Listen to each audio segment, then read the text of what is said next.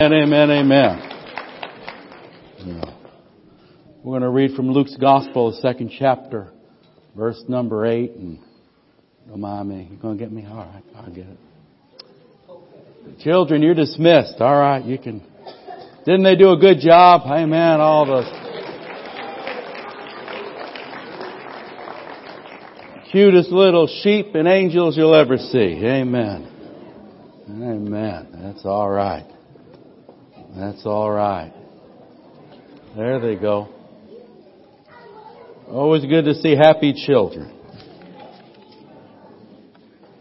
I want to welcome everyone again. So glad that you came out, especially those that came to support someone. Thank you. That means so much to them when their friends and family come out and watch them perform. They've worked so hard and they've prayed so much over the service. I just want to spend a few moments carrying on the theme of our ensemble, the theme of joy. As they sang about Sing for Joy, I want to speak a few minutes, a message entitled Joy to You and Me. The Bible says, and there were shepherds living out in the fields nearby, keeping watch over the flocks at night.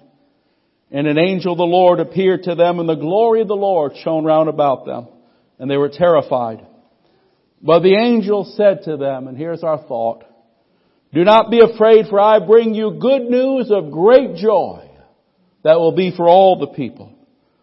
For today in the town of David, a Savior has been born to you. He is Christ the Lord." And I'll stop there. You know, there's many, many emotions wrapped up in the Christmas story, but there's no emotion so characteristic of this time than joy. Joy. The whole atmosphere of Christmas should be joy. It is joy. It was joy. And it's been that way since that first night when the angels announced the birth of Jesus to some humble shepherds in the fields round about Bethlehem. And that's why when we sing so many of our songs and our carols, they sing about joy. For example, "Oh come, all you faithful, joyful and triumphant, come ye to Bethlehem." And we sing, "Hark the herald angels sing, glory to the newborn King." And that first verse, "Joyful, all you nations rise, join the triumph of the skies." And of course, "Joy to the world, the Lord has come, let earth receive her King." And there should be praise and singing and joy when it comes to Christmas. For the birth of Jesus Christ was an occasion of joy for the whole earth. God had fulfilled His promise. The Savior at last had come. And quite frankly, Christianity is a joyful experience. Over 130 times in our New Testament, the word joy or rejoice is used. That tells us this gospel message is a joyful message. It tells us that living for Jesus is a joyful experience. And the setting of our text, that first Christmas, we find joy throughout the story. Look at a few examples from this morning. Number one, the angels experienced what we would call a heavenly joy. They experienced joy at the coming of our Lord and our King. The best known statement of joy is what the angel said to the shepherd, our key verse. "Don't be afraid. I bring you good news of great joy that will be for all the people." The coming of God was joy. The coming of Jesus into the earth and into our lives is joy. It's not a negative. It's not a burden. It's not a bondage. It's freedom and forgiveness and fulfillment and purpose and reality that comes to the heart of man when they finally get right with their Creator and their God. Joy to the world. And those who announced the joy that first Christmas night, those angels, before they announced that they had experienced it. And that's why round about the fields of Bethlehem, the praises of God were being declared and expressed through the angelic host. And why shouldn't those angels have been full of joy and singing the praises of God? After all, the Lord Jesus some years later would tell us that there is rejoicing in heaven over one sinner that comes to salvation. So how much more when the Savior of not just one, but of all who will come to God through him is born. Of course, there was joy in the heavenly realms. The rejoicing of the angels tells us of a heavenly joy at the birth of our Jesus. And when the angels announced to the shepherds that the Savior had been born, they called it good news of great joy. And it certainly was, and praise God, it still is. Can you say amen? Joy to the world. Jesus has come. God hasn't left us alone, but He saw us, and He loved us, and He came to us. The angels had a heavenly joy, but now the shepherds, they would have what we would call a very earthly or a humble joy. Now they rejoiced, the angels, the shepherds, but the shepherds were a different creature. You know, the shepherds in those days, if you don't know, they were like on the bottom rung of society. And in fact, those shepherds were so looked down upon that they would not even be allowed to be a witness in court. Because they were so known for being not exactly the most honest and upright people in the community. The way they lived their lives, they were typically not able to go into the temple and worship. And so here we have shepherds. They also had a joy that Christmas night. You see, those shepherds could have missed and shrugged off that moment of great joy. They could have dismissed what the words of the angels said. They could have thought maybe the angel's message was for someone else. I don't need it, or maybe I'm not worthy of it. Either way, but they didn't. They didn't make that mistake. Instead, the Bible says they hurried off to Bethlehem. It was the first Christmas rush. They hurried off to Bethlehem. You got it. Amen. Someone got it. All right. You didn't get it. Listen to the tape. Amen. The shepherds could have looked at the joy of heaven. The shepherds could have listened to this message of Jesus' love and your need of a Savior, and could have shrugged it off and said, well, that's not for me, but it is for you. Because all have sinned and all need the Savior, and there's only one. His name is Jesus.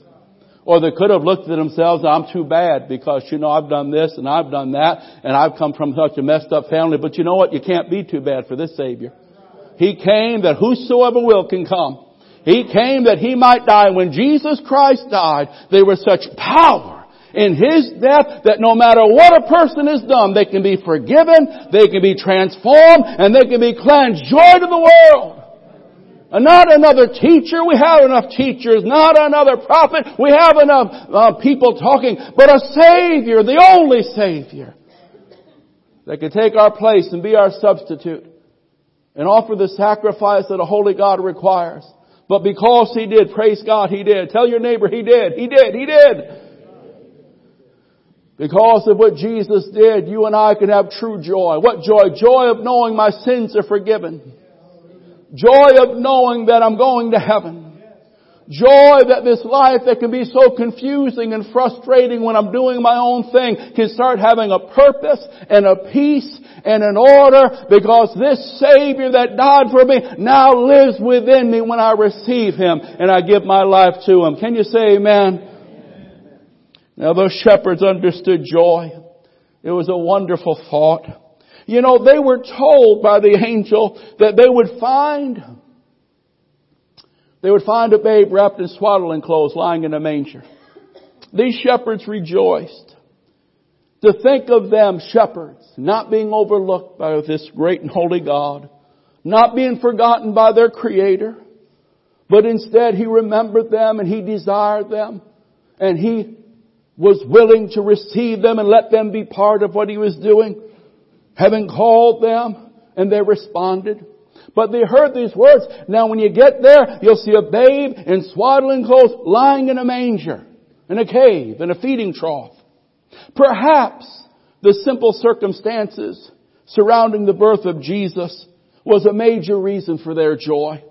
The Bible says when they saw this, they left rejoicing over what they had seen and what they had heard, how it came so true.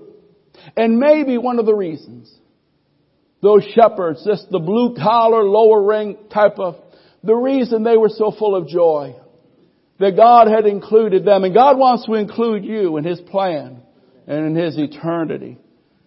But when they heard it was in a manger, Maybe something happened in their heart. You see, if the Savior was born in a palace, these men would have been turned away at the door. If the Savior would have been born maybe in the high priest's residence, certainly these men would have been denied access. They were not good enough. They were not worthy enough. But Jesus Christ was born where any person could come to Him and worship Him and receive from Him and be saved by Him. What a joy to know that the Savior, because there's only one, the Savior has come, and you and I can receive His salvation. And more about an external things that we sing and see and taste and touch.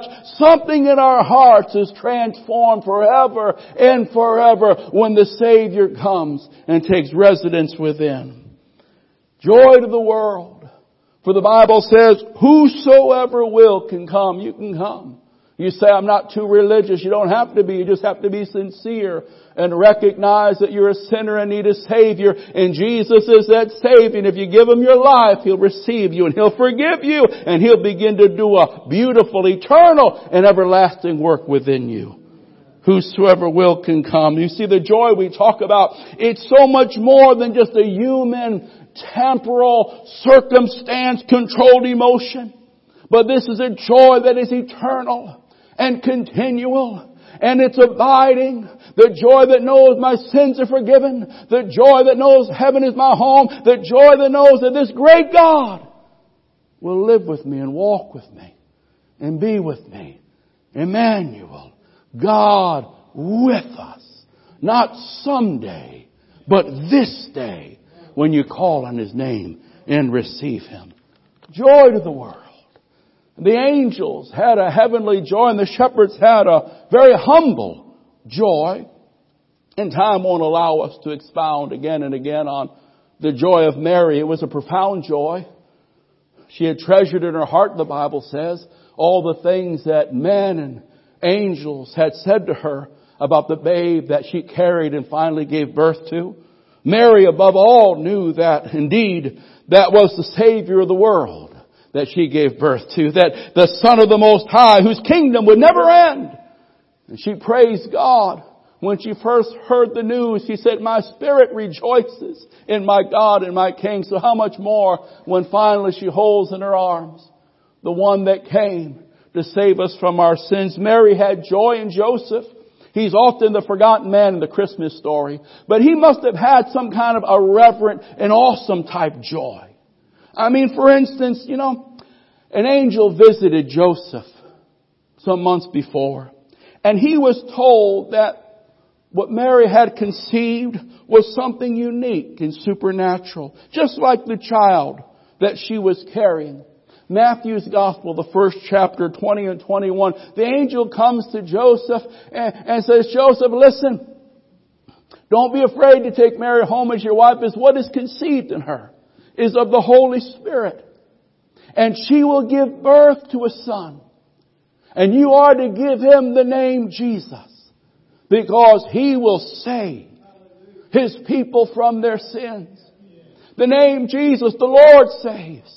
Every time we whisper that name or shout that name or sing that name, we're declaring the Lord saves, the Lord saves. He saves us from the power of sin and the penalty of sin and the control of sin. He saves us and He transforms us and He walks with us. And Joseph on that night had to have such an awestruck joy. Joseph sees now with his own eyes, holds in his own hands, the one the angel spoke about. Certainly inspiring a reverent joy. It must have filled the heart of this righteous man as he encountered such a holy and divine event. There was joy the first Christmas morning. Joy is part of Christmas. The angels and the shepherds and Mary and Joseph. And then some years later, even the wise men. Do you remember their story? They came on the scene a couple of years later, but they had what we can call an extravagant joy. They worshiped Jesus, and when they found Him, they bowed and presented Him their gifts. You know, the Magi, the wise men, They were the intelligentsia of their day. They were the academics of the day. And they're usually not the expressive type. I mean, they're usually a bit more calm and deliberate and proper. But when these men found the Savior, the Bible tells us, they did not hesitate from expressing their joy in worshiping God's Son. They followed the star a mighty long way, but it was worth every step of the journey. Matthew's Gospel, the second chapter, verses 10 and 11, explains or tells us about when these wise men finally came to the Christ child. The Bible says when they saw the star, they rejoiced with exceedingly great joy. And when they had come into the house and they saw the young child with Mary, his mother, they fell down and they worshiped him. And they gave him the treasures of gold and frankincense and myrrh. And you know, friend, when a person truly finds the Savior, when the reality, not just a religion, not just something for someone else, but when the reality becomes personal, of sins forgiven, burdens lifted,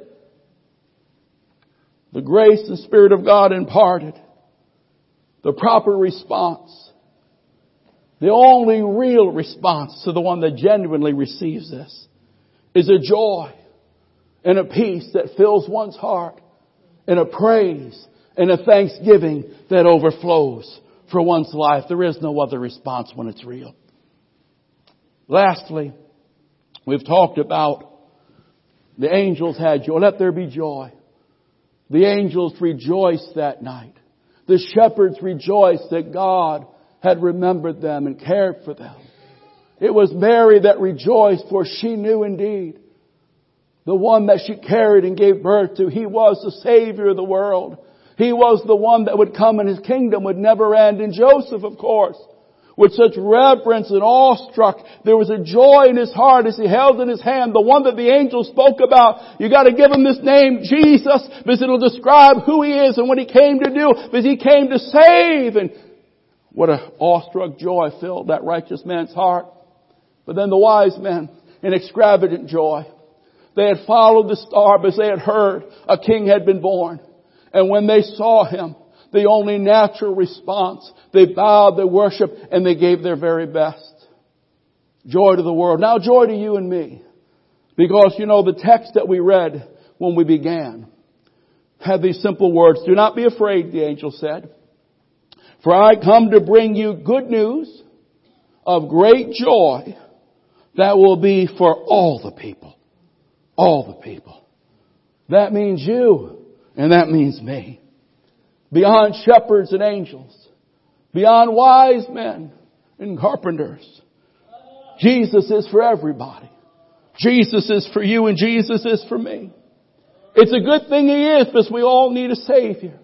It's a good thing he is accessible to whoever recognizes their need and is willing to reach out to him, because we all need what only Jesus can bring.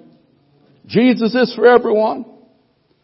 Whosoever will receive him, God will freely lavish on you the gift of eternal life. Let there be joy, for the Savior has come, and he has completed his work, and he's made it possible for sinners like you and like me to be forgiven, to be made right, and to possess eternal life. Can somebody say amen?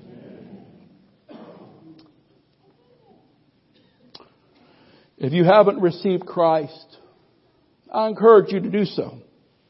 Do it. Respond to what God's done for you.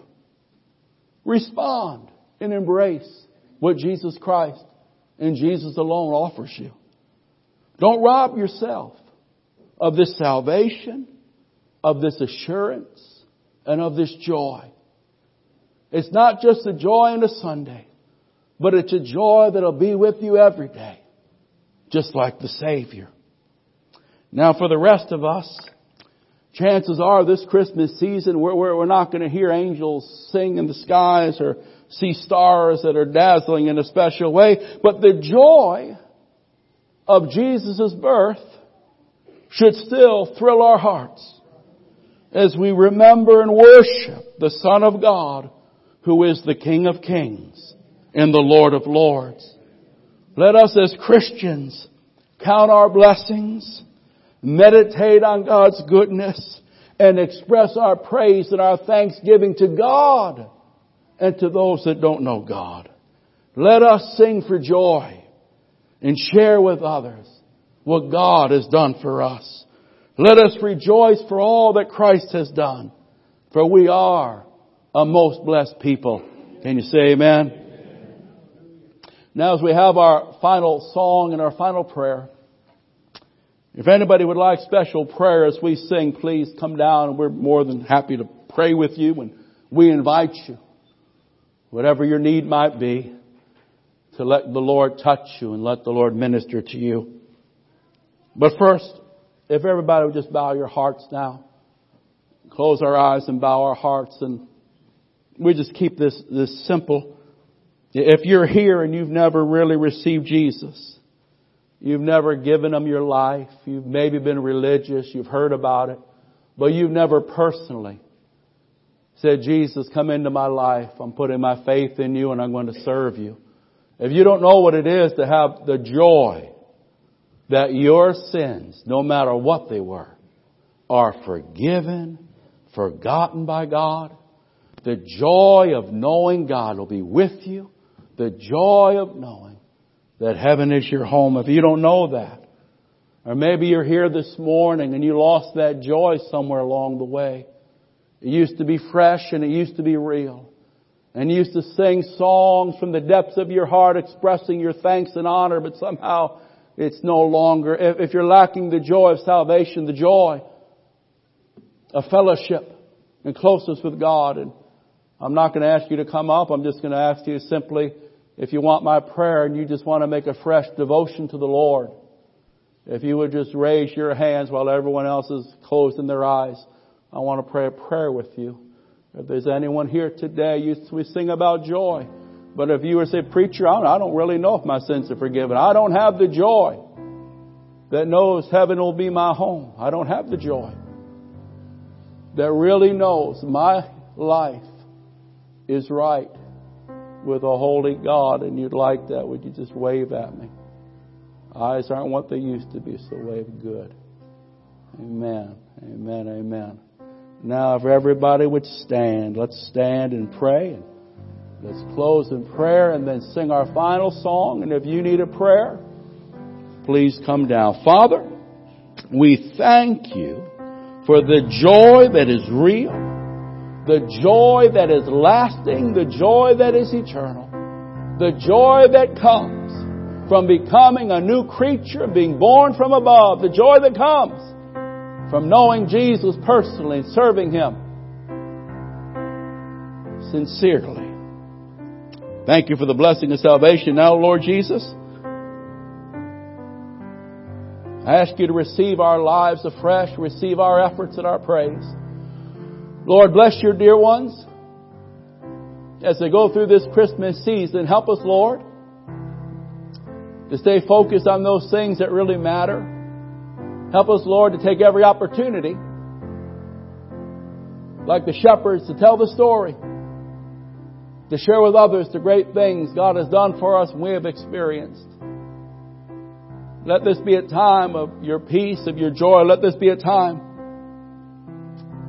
of offering you our gifts of thanksgiving and honor. And let this be a time where you use our lives to touch our world for the glory of our God. In Jesus' name. And everyone said, let's sing this song one time through before we go. If you need prayer, the altar is open for you.